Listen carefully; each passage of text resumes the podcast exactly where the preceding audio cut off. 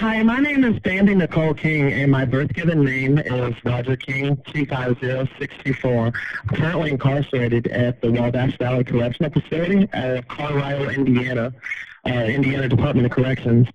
Um, there's some other things that I've been experiencing here that are just wow. Just it's something that uh, an average person would just be like, oh my gosh. Um, over a week ago, I had lost my job, my prison job that I had working in the kitchen, and um, an officer, a female officer, uh, had been targeting me, and she doesn't like the idea of transgenders or anybody of the LGBT community.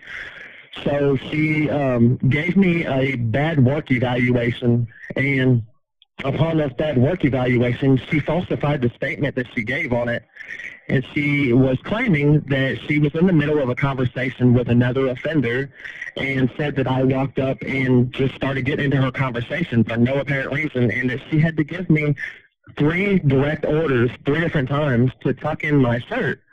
And when she asked me once to tuck in my shirt, she like had was really hateful about it.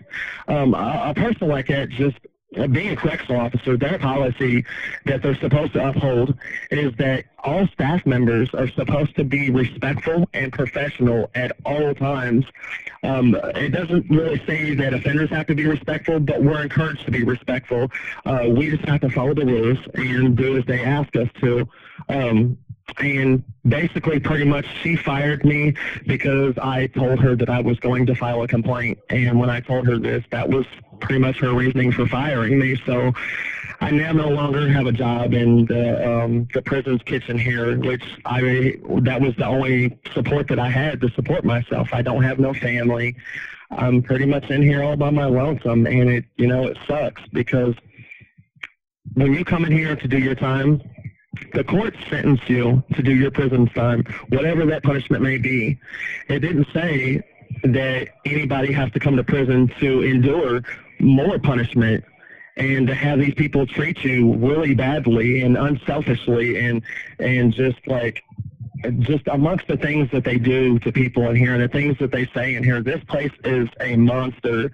Uh, not just this facility, but the Indiana Department of Correction, it's or any any Department of Correction for that matter. It's just it's so much tragic, like turmoil and so much drama and so much of a mess that sometimes honestly it makes me lay in my bed and I cry myself to sleep I, I really do. I sometimes I have to leave my cell because my roommate's in here and I have to go take me a shower to go cry myself like really, really bad to release that just that, that tension that I have and that, that sadness.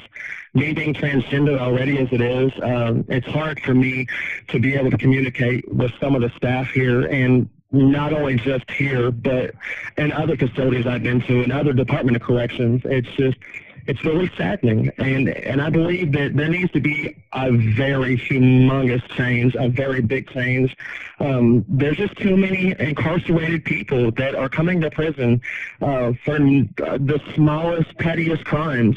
Um, I myself, you know, I don't blame nobody but myself for why I'm in prison. Um, you know, I'm here to do my time and to go home, and I want to be able to do that time peacefully and and not have to worry about, hey, is this officer going to do this to me? Or is this officer just going to degrade me? Or is this officer going to do this or that? And it's saddening. It's really saddening. I um I, love myself. I really do. And and that's the most important thing is that you love yourself. You can't love someone else uh, before you love yourself. You have to love yourself before you can love anybody else. And my whole focus is a part of my transition. Um, I have been on my hormone treatment for almost eight months now. Um, I've only seen the doctor here, the medical doctor, one time, and that is that's really that's terrible. Um, their medical department is very bad, very, very bad.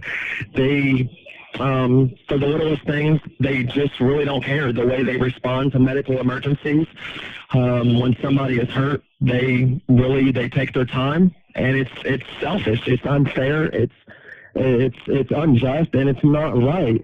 And I believe that something needs to be done.